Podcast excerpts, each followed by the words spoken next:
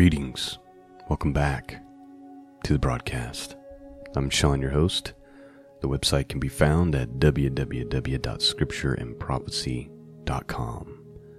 Well, today we're looking at, or looking for, a little wisdom, a little bit of encouragement from the Psalms and the Proverbs. We're ready for Psalm 54 today, which is only seven verses, a Psalm of David. And then we're going to look at, read chapter five, Proverbs chapter 5, uh, which continues the theme of the, the proverb writer writing to his sons. In this particular one, he's writing to his sons and he's warning them about the dangers of fornication or adultery uh, with a strange woman. How that how that eventually leads you right into hell, and that instead, wisdom would be to satisfy yourself with a wife versus, you know, the the pleasures of a strange woman. Uh, which is definitely a word for the generation today and for many generations and really for all generations. So, without further delay, let's begin, starting with reading the first seven verses today uh, for Psalm chapter 54. Here's what it says Save me, O God, by thy name, and judge me by thy strength. Hear my prayer, O God. Give ear to the words of my mouth. For strangers risen up against me, and oppressors seek after my soul. They have not set God before them. Selah. Behold, God is mine helper. The Lord is with them that uphold my soul. He shall reward evil unto my enemies, cut them off in thy truth. I will freely sacrifice unto thee. I will praise thy name, O Lord, for it is good. For he hath delivered me out of all trouble, and mine eyes hath seen his desire upon mine enemies.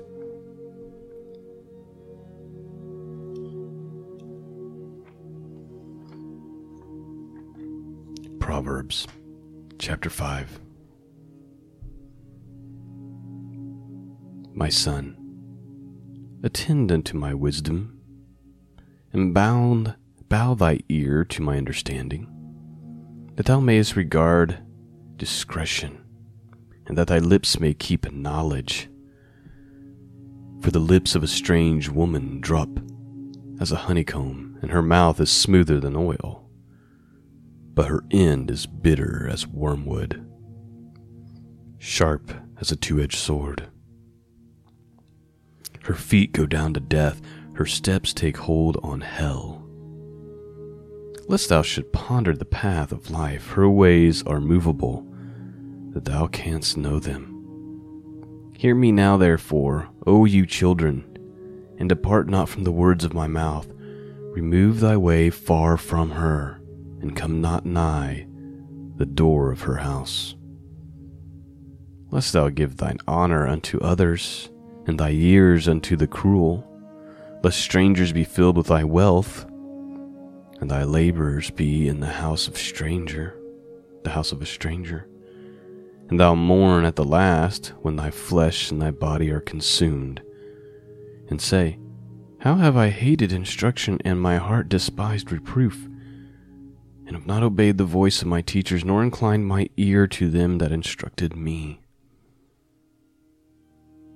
I was almost in all evil in the midst of the congregation and assembly. Drink waters out of thy own cistern, and running waters out of thy own well. Let thy fountains be dispersed abroad, and rivers of waters in the streets. Let them be only thy own, and not strangers with thee.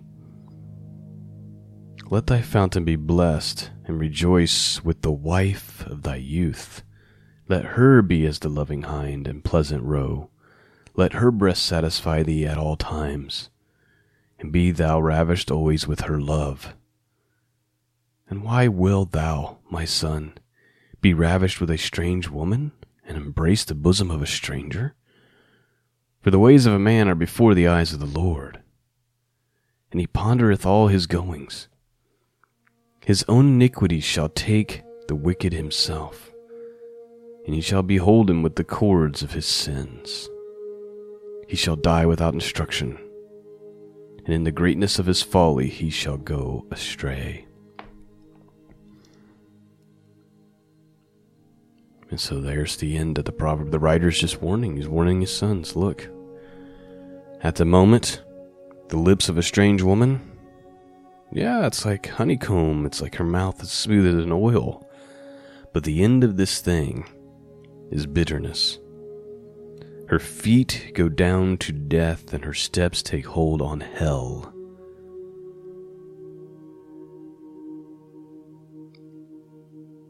He says, Remove thy way far from her, and come not nigh to the door of her house, lest thou give thy honor unto others and thy years unto the cruel. In other words, it just it's it's not going anywhere good. It's not going anywhere good. Instead, you need to satisfy yourself with the wife of your youth and let her be as the loving hind and the pleasant roe. Let her satisfy you at all times and be ravished with her love. He says, Why would you be ravished with this strange woman and embrace the bosom of a stranger? Especially knowing this, for the ways of a man are before the eyes of Jehovah, before the Lord, and he pondereth all his goings. His iniquity shall take the wicked himself and you shall behold him with cords of his sins. In other words, God is paying attention.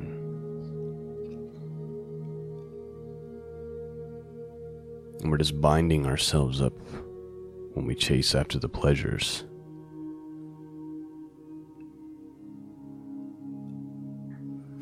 Well, that's actually the end of our podcast this morning. Very, very short. Typically not this short, but I don't think there's any reason just to ramble for the sake of rambling. I do want to say thank you to the Patreon subscribers and to those who donate through PayPal. You guys are the only reason that this is able to happen. And uh, I appreciate the support. It means a lot.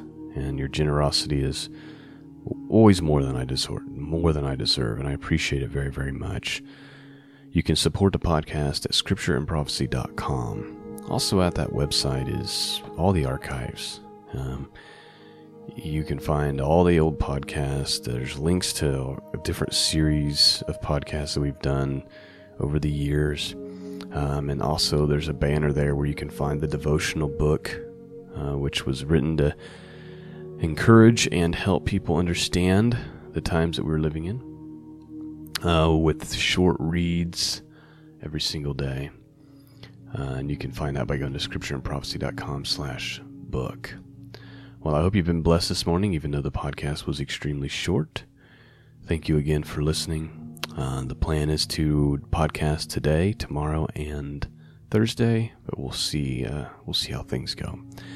Peace and grace be with all of you, and until next time, God bless.